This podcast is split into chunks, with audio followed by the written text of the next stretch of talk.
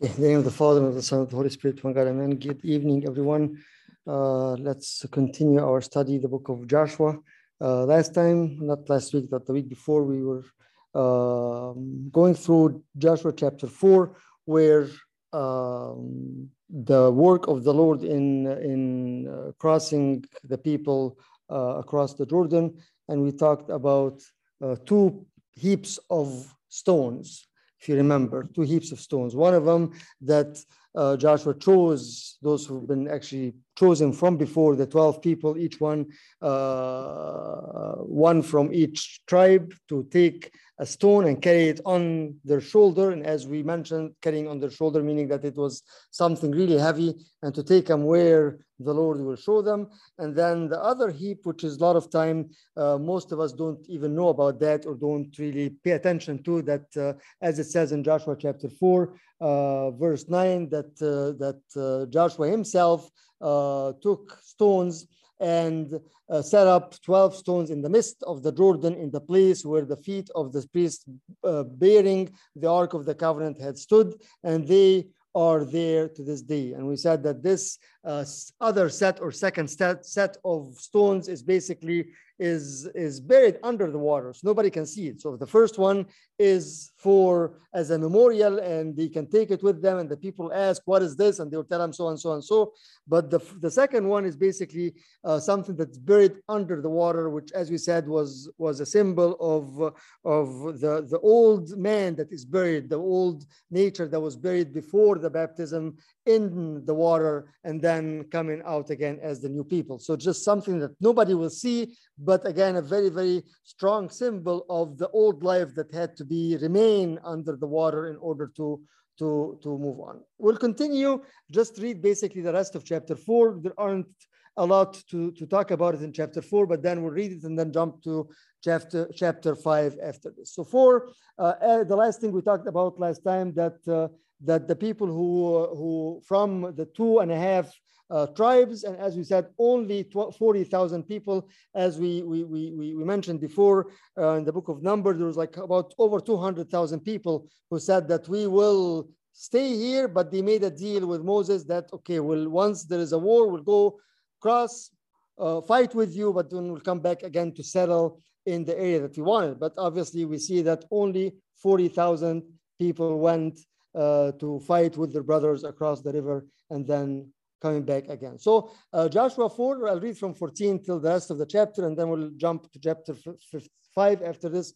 As we said, there is not much to, to, to stop at the rest of 14 here. So uh, at the rest of chapter 4. So 4.14, Joshua, uh, on that day, the Lord exalted Joshua in the sight of all Israel, and they stood in awe of him just as they had stood in awe of Moses all the days of his life. And we mentioned, like, from this verse, we, we, we understand something that's very important that basically what God is trying to say that what it's not Joshua, it's Mo, or Moses, it's me right? So as I was with Moses, I was with you again. It's not about Joshua, it's not about Moses, about God, about the, the, the Ark of the Covenant, about the Torah, as we said before, as if the Torah is the one that is crossing and all the people are following the word of God into that. So as uh, I, as I was just as they had stood in awe of Moses all the days of his life. And the Lord said to Joshua, Command the priest bearing the ark of the testimony to come up out of the Jordan. So Joshua commanded the priest, Come up out of the Jordan. And when the priest bearing the ark of the covenant of the Lord came up from the midst of the Jordan, and the soles of the priest's feet were lifted up on dry ground, the waters, the Jordan returned on their place and overflowed all its banks. And then the story goes on. The people came up out of the Jordan on the 10th day of the first month, and those 12 stones which they took out of the Jordan, Joshua set at Gilgal. And as we said, Gilgal is the, is the uh, rolling uh, wheel, rolling wheel. This is, we'll see this more and more clear in chapter five. This is the meaning of Gilgal uh, as if uh, if there is there is an actual reason for that, as we will see it in in chapter uh, five. But Gilgal basically again means the the a wheel or rolling, rolling, and and again there is there is a very very uh, good reason for why it's called this way uh, as we will read chapter 5 together. But basically, the, the Lord told them to go there and they set the stones uh, in there. Some of the commentaries saying that actually they put it in like a circle, not a heap, like not like a memorial standing, but like a like a circle, like a cycle, like the wheel, that people will see this and very obvious, strange uh, view, and they will start to ask why and what is that. And this is what, again, Joshua was saying in 421. And he said to the people of Israel, when your children ask their fathers in times to come, what do these stones mean? Then you shall let your children know Israel passed over this Jordan to, on dry ground. For the Lord your God dried up the waters of the Jordan for you until you pass over, as the Lord your God did to the Red Sea, which he dried up for us until we passed over. So that all the people of the earth may know that the Lord hand of the Lord that the Lord, that the hand of the Lord is mighty, that you may fear the Lord your God forever. And as we're saying, this is a beautiful way to end like this actual, the, the details of the story. And this is the purpose, that all the people of the earth may know that the hand of the Lord is mighty, that you may fear the Lord your God forever. And maybe it's time to, to ask ourselves, like, what are those stones that we are carrying with us and setting as a memorial and to testify and to be a testimony for our children, for the children, children, for our people, for the people who, who we interact with when they say, what is this? And then we say, this is exactly as the people said, this is a testimony because the Lord our God dried up the waters of the Jordan for you until you pass over. So probably a good, good way to, to, to end this chapter is to ask ourselves, like, do we have those stones with us or not? What are those stones? Can we can we discover those stones and carry them, even though they're heavy, even though they're uh, not comfortable, but to carry them with us for one reason, again, as it says here in Joshua uh, 4 24, so that all the people of the earth may know that the hand of the Lord is mighty, that you may fear the Lord your God forever. Why do you think, maybe just last question with this chapter, like why do you think it's important for Joshua to say that, right? Uh, to, to tell the people that the, all the people of the earth may know that the hand of the Lord is mighty. I mean, if they are the chosen people, if they are the nation of the Lord, you know, you think like at one point they say like, we don't care about anybody else. You know, whatever they say, we don't care whether, whether they know or not, we don't care. We know that we are the chosen people. We are the people who crossed over. We are the people who are saved. Know what we don't care about anybody else. But what does it tell you when Joshua ends this, this, this beautiful, uh, or Moses actually, he wrote this, this section, ends this beautiful, uh, and Joshua completed that after Moses' death, ends this, this beautiful story with that declaration that the, the, all the earth, all the earth all the people of the earth may know that the hand of the Lord is mighty. Why do you think that is important for them? Why didn't they just say, you know what, we know already, our children know already, and we don't care about anybody else? Again, especially with the, with the understanding of that time that, that, you know, they were the chosen people and everybody else, all the other nations were the enemies and were not even uh, uh, worthy of, of, of, of uh, having any kind of communication with them. But why, why the text is, is, is bringing this point here, saying that, that all the people of the earth may know that the Lord's hand is mighty. What, what are your thoughts about this? Feel free to unmute yourself and, uh, and share. Um, is it because uh, when the people know that the Israelites' God is mighty, then they will fear the Israelites? So one of one of the reasons, yes, is that they will actually this will help them in their journey and in their uh, goal of of possessing or not possessing, inheriting all the earth, as you said before. So it will be a reason for them to know that God is mighty, and as Rahab said before, that the heart of the people melted. So that's one thing to know that they are protected under the the mighty hands of the Lord. Yes. What else?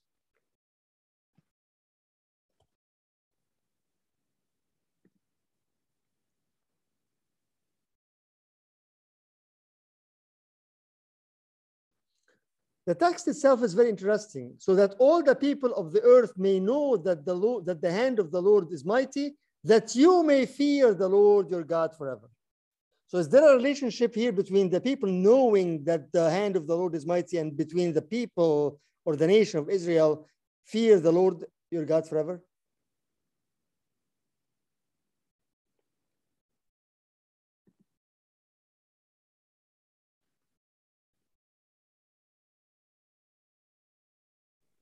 Yes, uh, as long as they are uh, obeying God and uh, walking in His way, uh, uh, uh, God will do some more miracles and more wondrous things like this. Yes. Yes, that's a very important point. So God's work with the other nations will actually not only that they, they will make them fearful, but that will strengthen the faith of the Israelites themselves, right? And as you will see later on, just you know, in, in, in the next you know couple chapters, the war, the work of, of God with with with the Israelites to to capture uh, Jericho and how that that miraculous way of, of capturing the city increased the faith of the people, right? So one important thing is when we when we when the people who are not from the faith hear about the work of the Lord and they react to that, that definitely increases our own faith. That you may fear the Lord your God forever, because you know that that God is working with the other people also. Right? And, and I think it gives us more of that overview, like like broader understanding of the work of God with everyone, with everyone.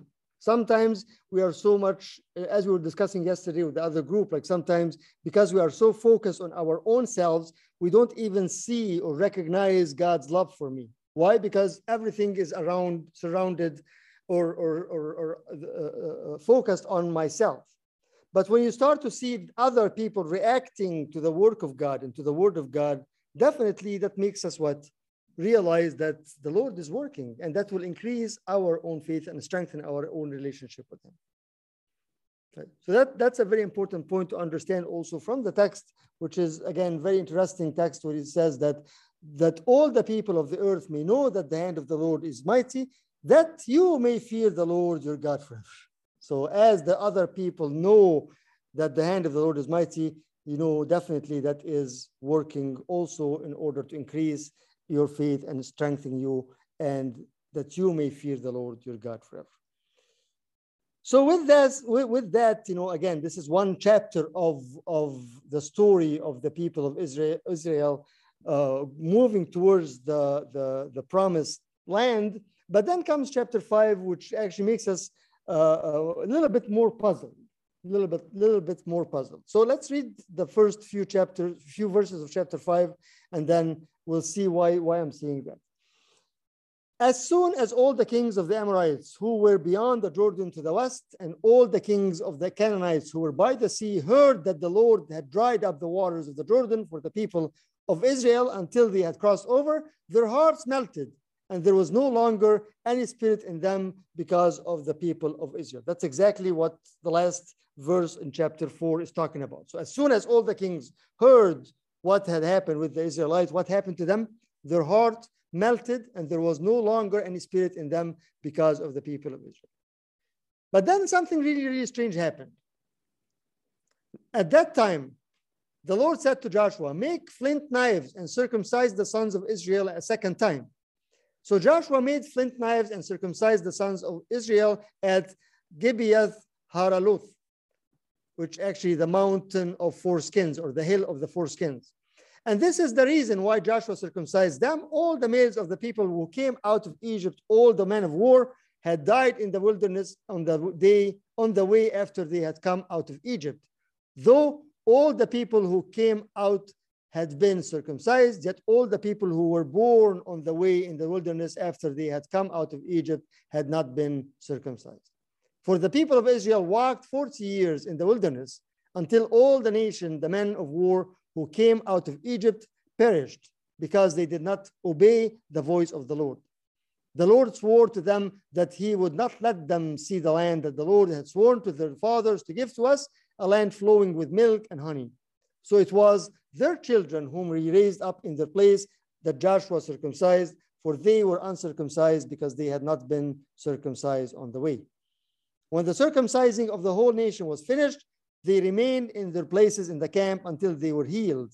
And the Lord said to Joshua, Today I have rolled away, here it is, Gilgal. Today I have rolled away the reproach of Egypt from you. And so the name of that place is called Gilgal, which is again rolling or wheel to this day. And this is again another detailed or more details in the story in Joshua 5 from 1 to 9. Again, as I'm saying, this is very interesting text. Why is that? So again, the people crossed over, the kings heard what happened, their heart melted, and they were so afraid. So what logically, what would be the next move? Away from the away from the text.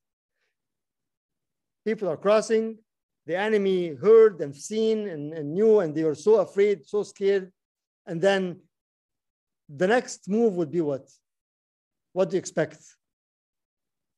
What do you think?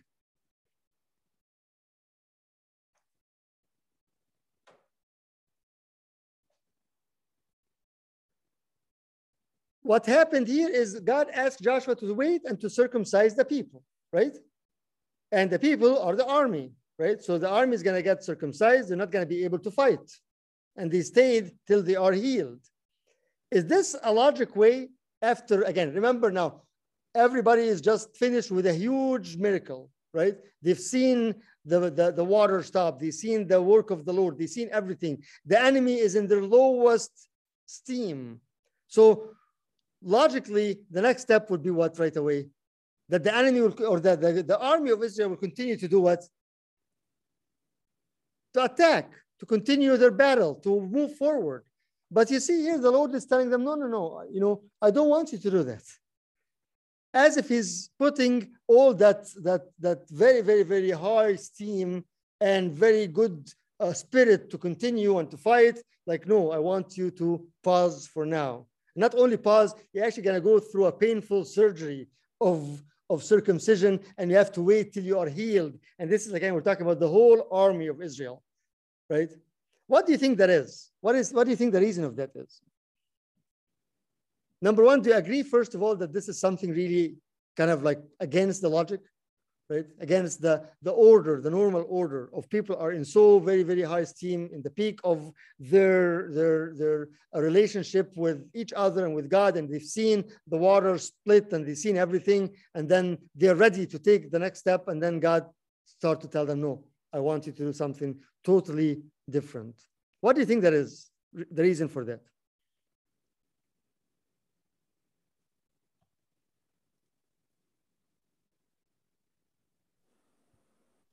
Any thoughts?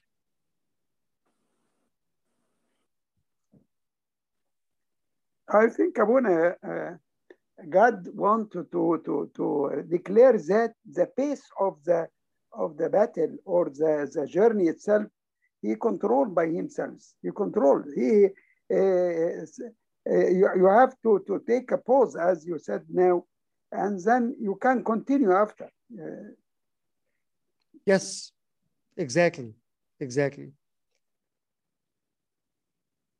So basically, if we look, if we look at the actual historical time, basically from the time they crossed the river till the time that they actually uh, uh, Jericho fell, is about two weeks.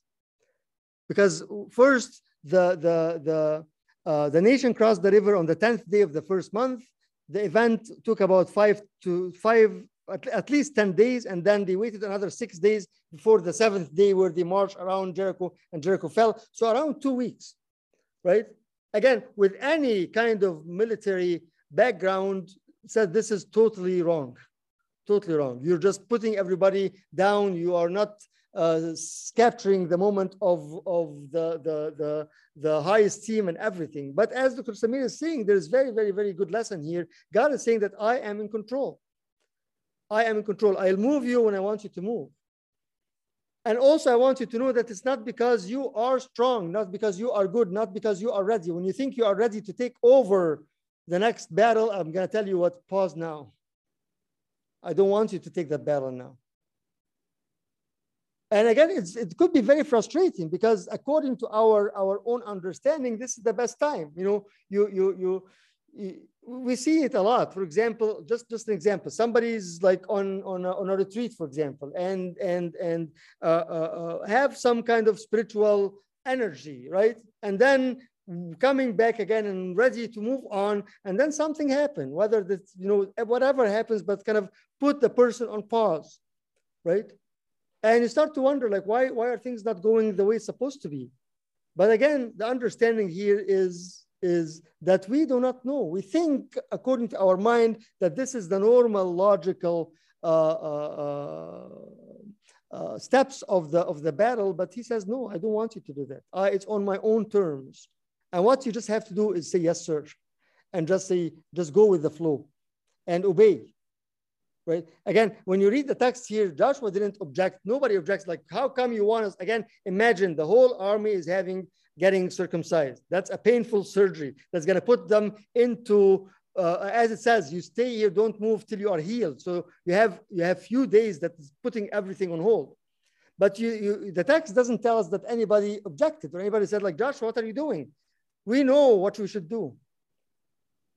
And that is why, because of what? Because of, of, of, a great trust, great trust, they have a leader.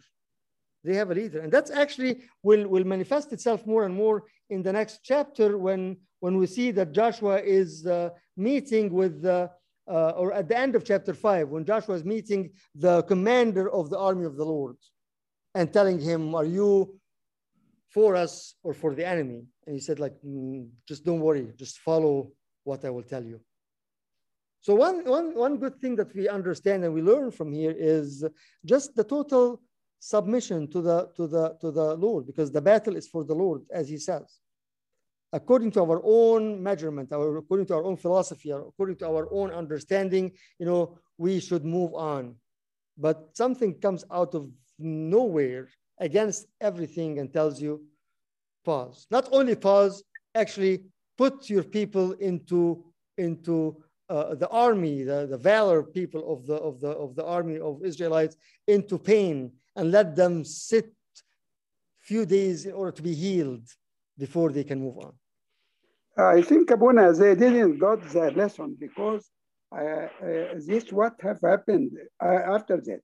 When they uh, attacked and captured Jericho by the order of God and his uh, time frame, but they after that they went to Ai and without, without orders from God and they uh, uh, failed. They yes. have been defeated. Right, right. That's that's the, the the the the result of moving according to our own mind. You see this a lot also in the battles of David. David used to say, "Okay, God, should I go or not?" Yes, go. Okay, don't go. Okay, I'm not gonna go. But a couple times he just went on his own, right, without asking. And we also see the result of that. So it, it is very important. Now, but somebody will tell me, like, okay, for them or for David, it was very, very easy to recognize, like, should we move on or not? God is talking physically, literally talking to somebody to tell them, tell the people to do that. So is it so clear to us God's, God's instructions when to move and when not to move? What do you think of that? or it's very vague. We don't really know, we don't really understand. It's confusing. Is it God? Is it somebody else? Is it the devil? How can I really know that this is God's commandment to tell me pause or move or do whatever? What do you think? How can I recognize that?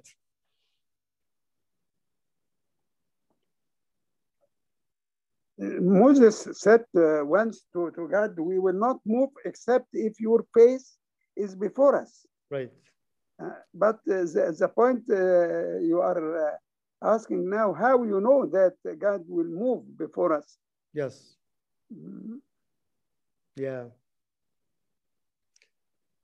I think it comes it comes from again it doesn't come all overnight it doesn't come like you know if I'm not that's why we always say you know we have to be in the will of God in order to know what the will of God is so it doesn't come like if I'm totally disconnected and then okay like God tell me like I, am not I'm not in tune with his voice. So that's why, you know, it takes some time. It takes, and that's why before we ask really if this is, you know, which way or should I go or not, I have to actually build up the trust and build up that relationship with him and clear all the noise in order to really recognize his voice. But the problem is when we are distant and we are not, we're not in, in, in tune with him, and then all of a sudden we ask, okay, like God, tell me what to do. But I think, as St. Paul says, that the spiritual person, nobody will, will, will, will, will, will, judge him. Nobody will tell him because the work of the Spirit will tell us. Right? We can get the guidance. Yes, we can get more uh, uh, uh, peace towards certain things, when to move, when not to move. But but the problem is when we when we kind of distant ourselves and we're not in tune, and then we try to to move on without any kind of of uh, of attention to figure out exactly what he wants or where and what he wants us to do.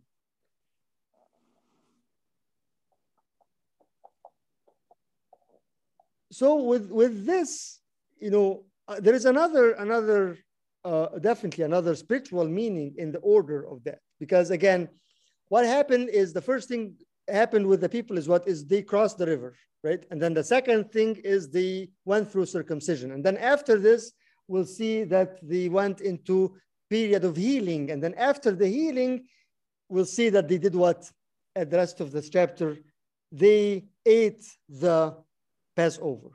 So, does that sequence of events highlight something to you?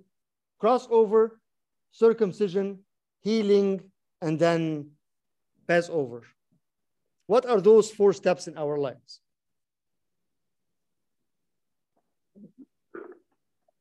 The crossing is the faith, and uh, the circumcision is baptism. Okay, And then after that, we eat the manna, which is the communion. communion. Yes.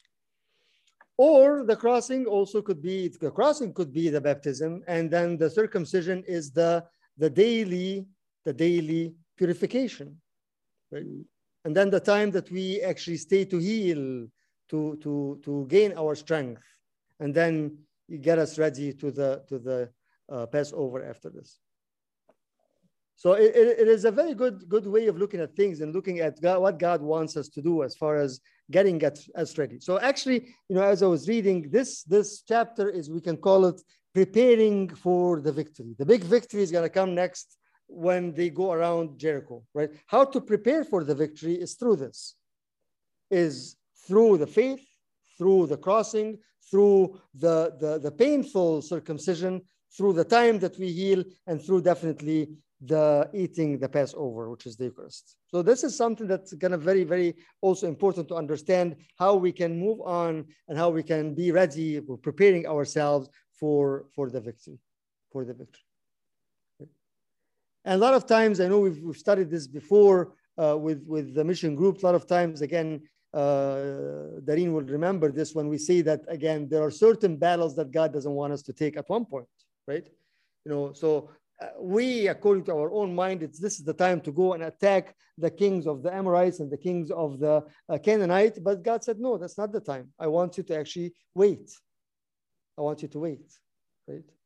Wait for what? Wait for something bigger. Wait that you are also not. If, if imagine again, what would happen to them if they right away after crossing and after uh, uh, uh, reaching the promised land, and then they went right away, and the kings are very very uh, terrified, and then they went and and and and uh, and uh, fought against them and and had that victory against them. What do you think will will will they will relate that victory to to whom?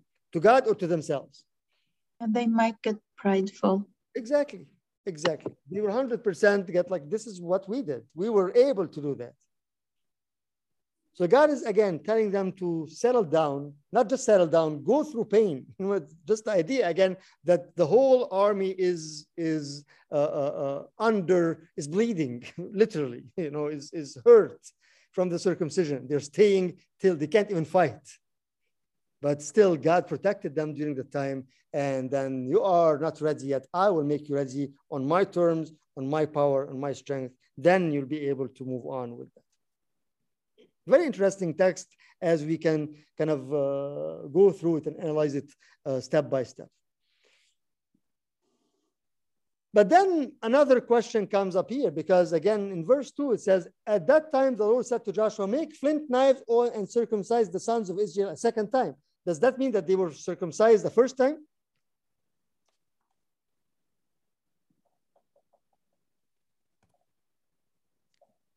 First time was on Egypt. But was it was it the same people? No, It wasn't the same people.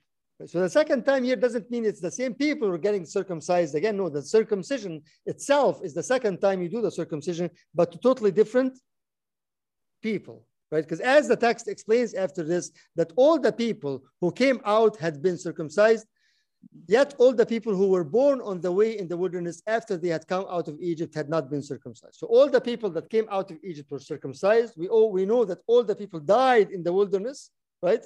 Except of uh, Joshua and Caleb, and then the all the next generation that they came out of Egypt were not circumcised till that time.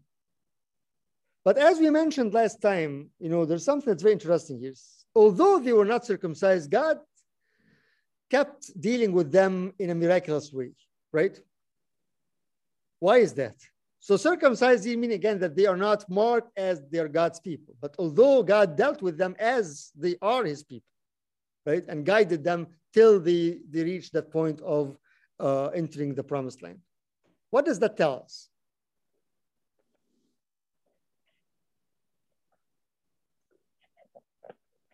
It means that the right itself, uh, uh, the uh, covenant with God, uh, the right, the right was a covenant with God, but the covenant here can be with their hearts, not with their with the with not with not the sign in the body itself.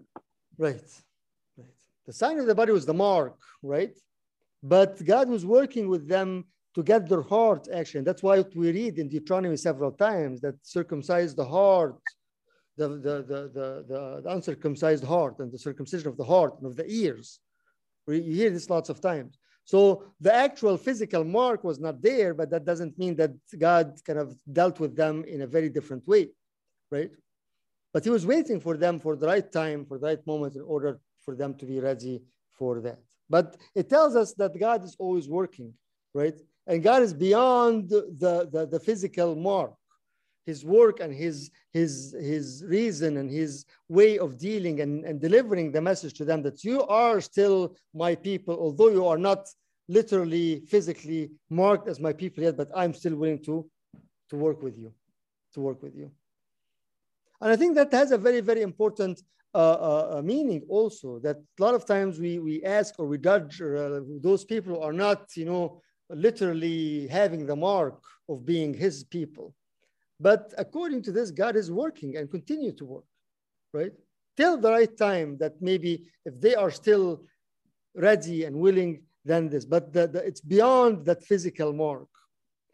The, the love and the care and the willingness to actually continue to work with them and continue to give them the manna and to continue to give them the water and continue to perform miracles with them and make them cross the river, although they are not physically marked as his people. So it just gives us an idea of how God is, is working with his people and how God love is, is regardless. It doesn't, doesn't uh, depend on, on, on certain uh, things, but it's, it's the, the, the whole idea is I continue to work with you till you are really ready, until you are ready to actually give me everything and give me yourself and your heart and everything to be marked as my people.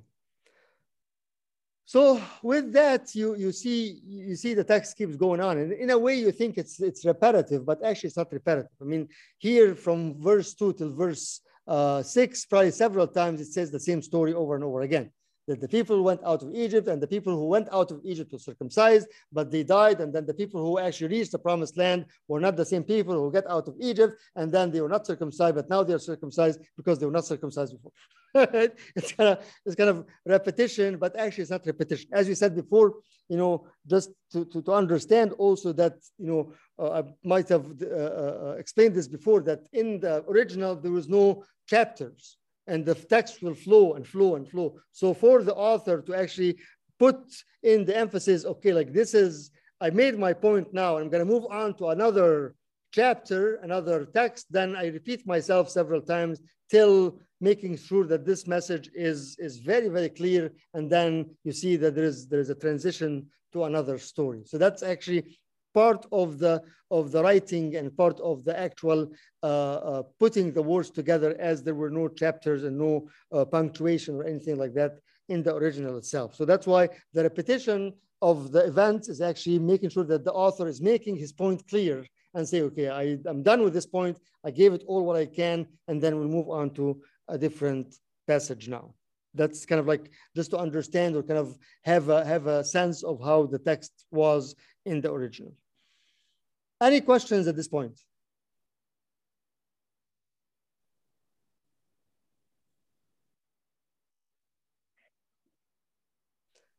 just important also to mention again how the Lord is keep, keeps trying again and keeps keeps hitting on the same thing. Like verse six, for example, for the people of Israel walked 40 years in the wilderness until all the nation, the men of war who came out of Egypt, perished because they did not obey the voice of the Lord.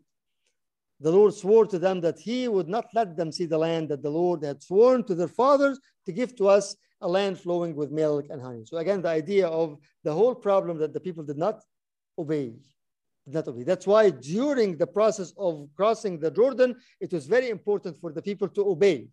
Right? Said, okay, do not move till the Ark of the Covenant is there.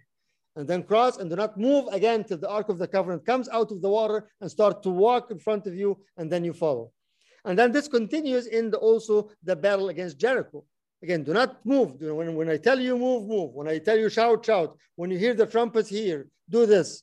It's all very, very, very uh, uh, detailed instructions are very, very uh, important to obey the instructions uh, letter by letter and, and, and, and minute by minute in order to receive that victory. And it's something that tells us very, very, very important lesson that we, big part of our struggle that we are not obedient to the word of the Lord, to the, to the, to the commandment and that's why here you see that there is there is kind of like repetition of of that of that thing.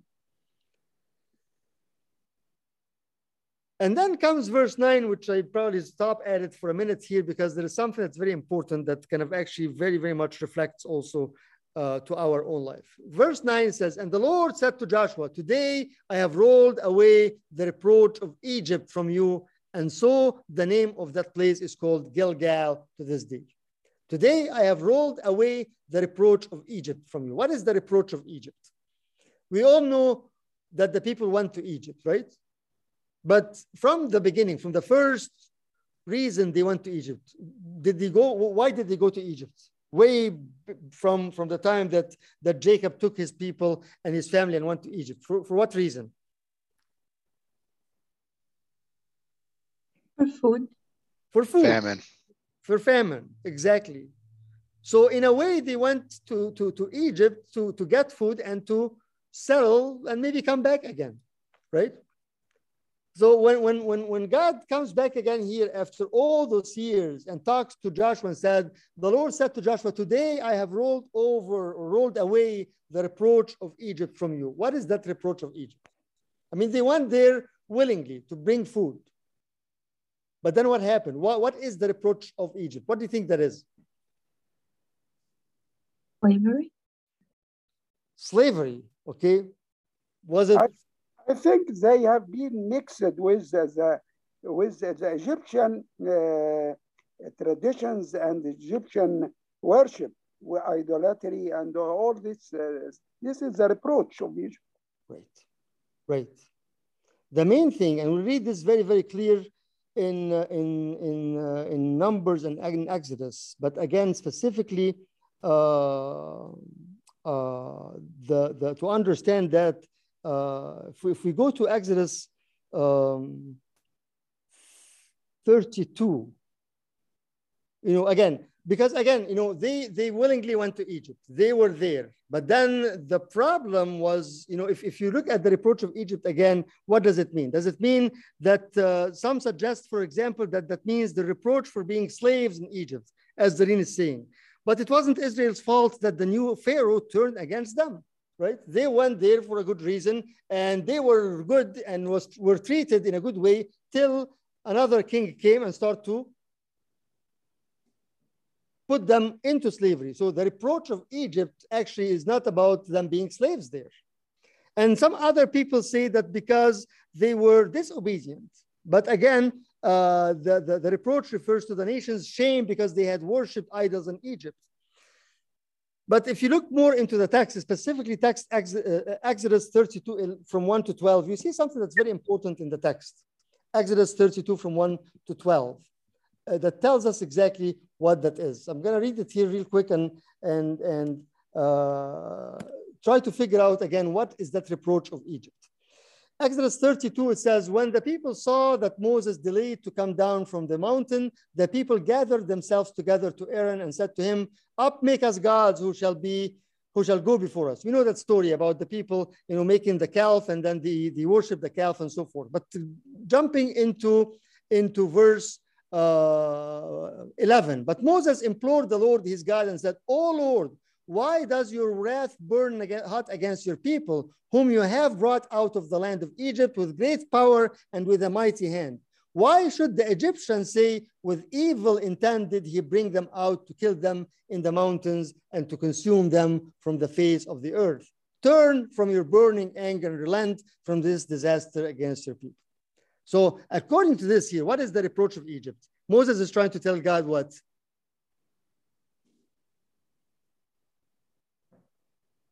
That the Egyptian will actually reproach the people because they will say that you took them out of the Egypt in order for you to do what? To consume them from the face of the earth in the wilderness. So you will actually, the, the reproach of Egypt will actually be against God because of the people's disobedience, right? So now when, when you go back again to, to Joshua and the Lord says to Joshua, today I have rolled away the reproach of Egypt from you it means that again, there is nothing against you that the enemy can take. They're not gonna, gonna say this is very. That, that's why I'm saying this is very relevant because a lot of times, okay, we feel like we are, you know, if, if we if we if we if our relationship is not strong or if we actually, you know, uh, uh, uh, disobey or or allow ourselves to be to to to, to go into a, a, season of dryness and then there is the reproach of Egypt, the reproach of the enemy against us that uh, see God, here's your people. Here are your children that you call them children. They're not even what able to walk with you. Right? So it, it is, it is, it is as if the enemy is, is, is using that in order to, to, to make us feel like we are failures. Today, I've rolled away the reproach of Egypt. Reproach here comes in a very in interesting meaning uh, if, we, if we understand the actual word, the, uh, the, the, the, the, meaning itself, uh, harfa, which is, which is uh, scorn, uh, meaning rebuke, shame, shame. So there is, there, is, there is that kind of shame because you you they were disobedient and then god's wrath was against them. So there is there is that kind of of, of shame. And this is something that i think we're all being being uh, uh, um, attacked by right? But it's very interesting when the lord says today that the role that the that the reproach of egypt been rolled and that's where gilgal as we said gilgal means rolling means a wheel Today is what? what? What happened today? Today after what? According to the scripture of Joshua. When is today? What happened in that day?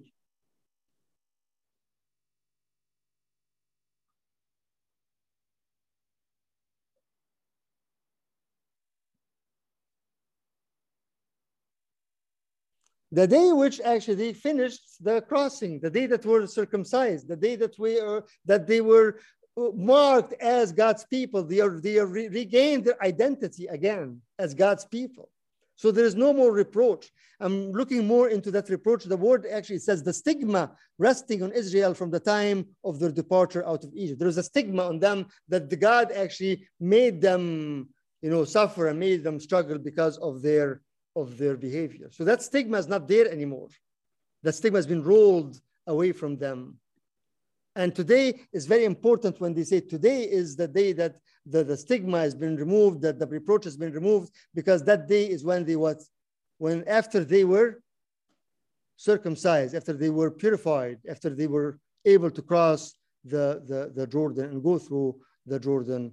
Uh, and, and I think it's something that we all need to, to remind ourselves a lot of times because that stigma keeps going, keeps hunting us, right? How many times is that stigma of the approach is hunting me? And then like you know what? I don't think I, I i i'm not i don't belong to him anymore. I'm not his child anymore right? I disobeyed i mixed with the other i worshiped other idols. So that reproach is is over me all the time and becomes very very very heavy. Becomes very heavy. It becomes a reason for me not to move forward right? But what, what is it that will make you remember that today that reproach has been rolled away? What do you think of that?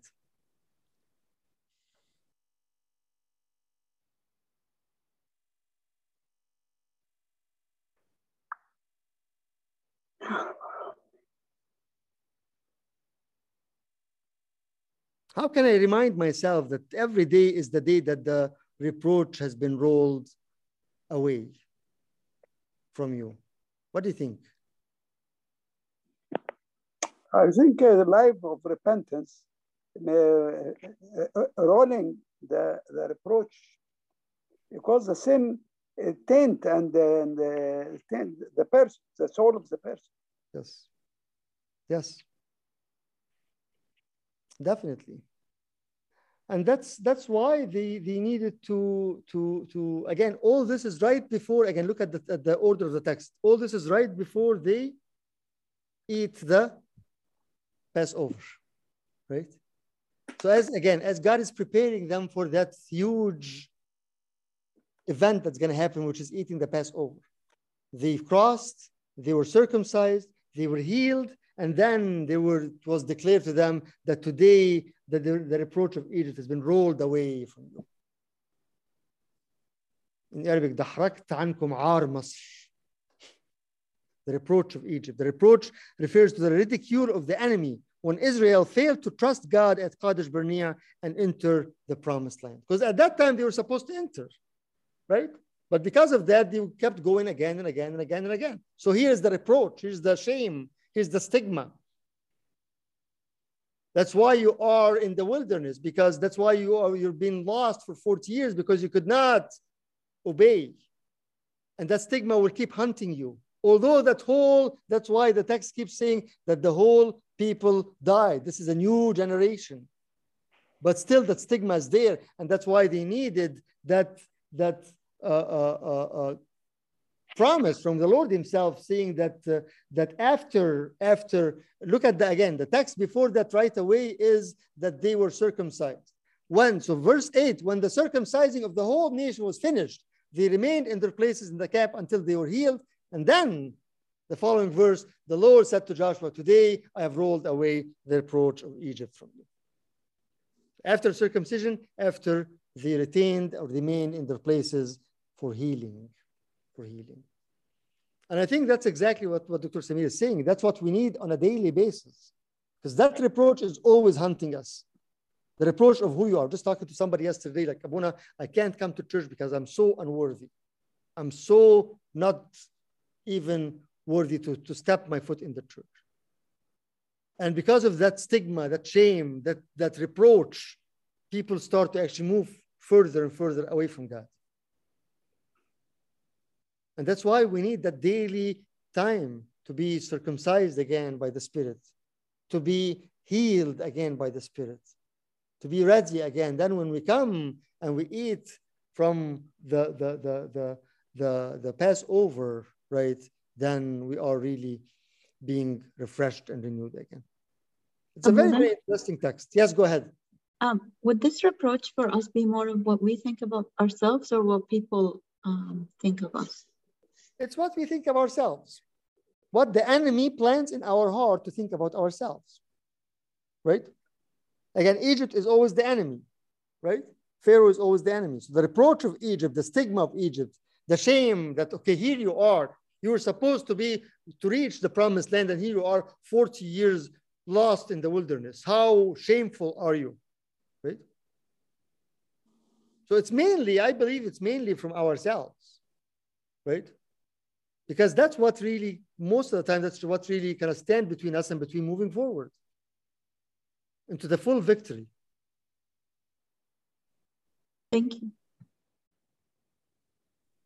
today i have rolled away the reproach of egypt from you. And so the name of that place is called gilgal to this day. Again gilgal meaning again the the the the, the, the rolling rolling or wheel itself. And and it's it's important to to understand that that this is again the name itself is uh, is is the meaning of of the, the the event that happened itself. It's, it's the wheel that uh, that is uh, that is uh, removing that.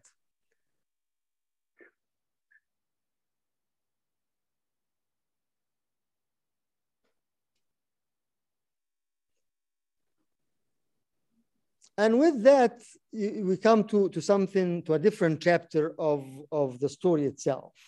But something that's very important to, to know as before we go in, probably we'll wait till the next uh, week before we go in into after like the remainder of chapter five. But something that I wanted to, to point out here, very important, is till that time they were eating from, from what? From the manna, right? And it says in verse 10, while the people of Israel were encamped at Gilgal, they kept the Passover on the 14th day of the month in the evening on the plains of Jericho. And the day after the Passover, on that very day, they ate of the produce of the land, unleavened cakes and, and parched grain. And the manna ceased the day after they ate of the produce of the land, and there was no longer manna for the people of Israel, but they ate of the fruit of the land of Canaan that year. Now, quick question before we, we finish today is as they ate of the of the of the uh, produce of the land, was this something that they labored for at all?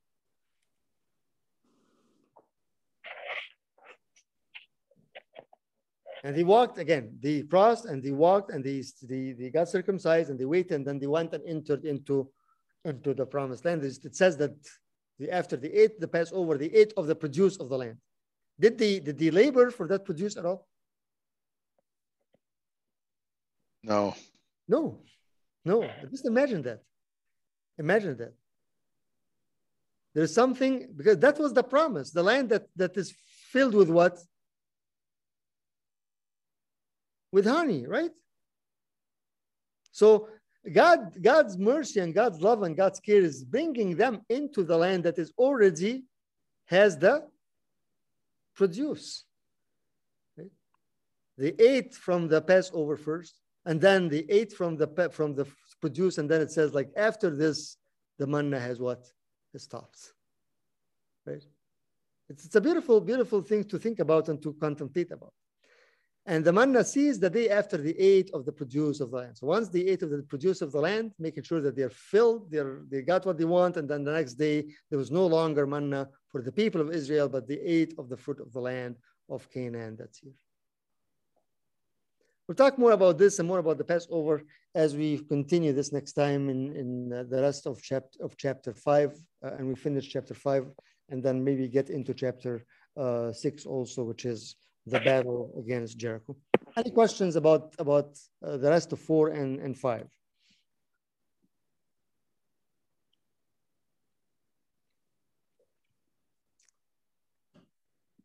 You know, a couple things just so we, we're, we're not lost. Again, a couple things that we hear again today that uh, number one, the battle is for the Lord. He is the commander. He tells us when to move, when to stay, when to pause, when to heal, when to even get hurt and, and, and bleed. He is the commander. So just trust in him, right?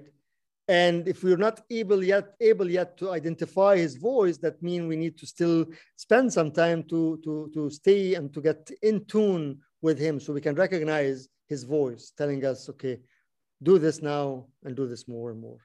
But the main goal for them was, again, was not just to, to start to fight with people. The main goal was for them, according to the what just we just read in chapter five, is to reach the land where they can eat from the produce and to have and eat from the Passover again.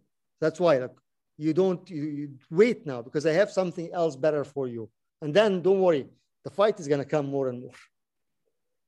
This is number one. Number two is we know that again, as we said, that that it is very important to to, to, to know that there is, there is a reproach that needs to be uh, removed daily. And we need to hear that daily uh, uh, uh, affirmation. Today, I have rolled away the reproach of Egypt from you. And so the name of that place is called Gilgal to this day.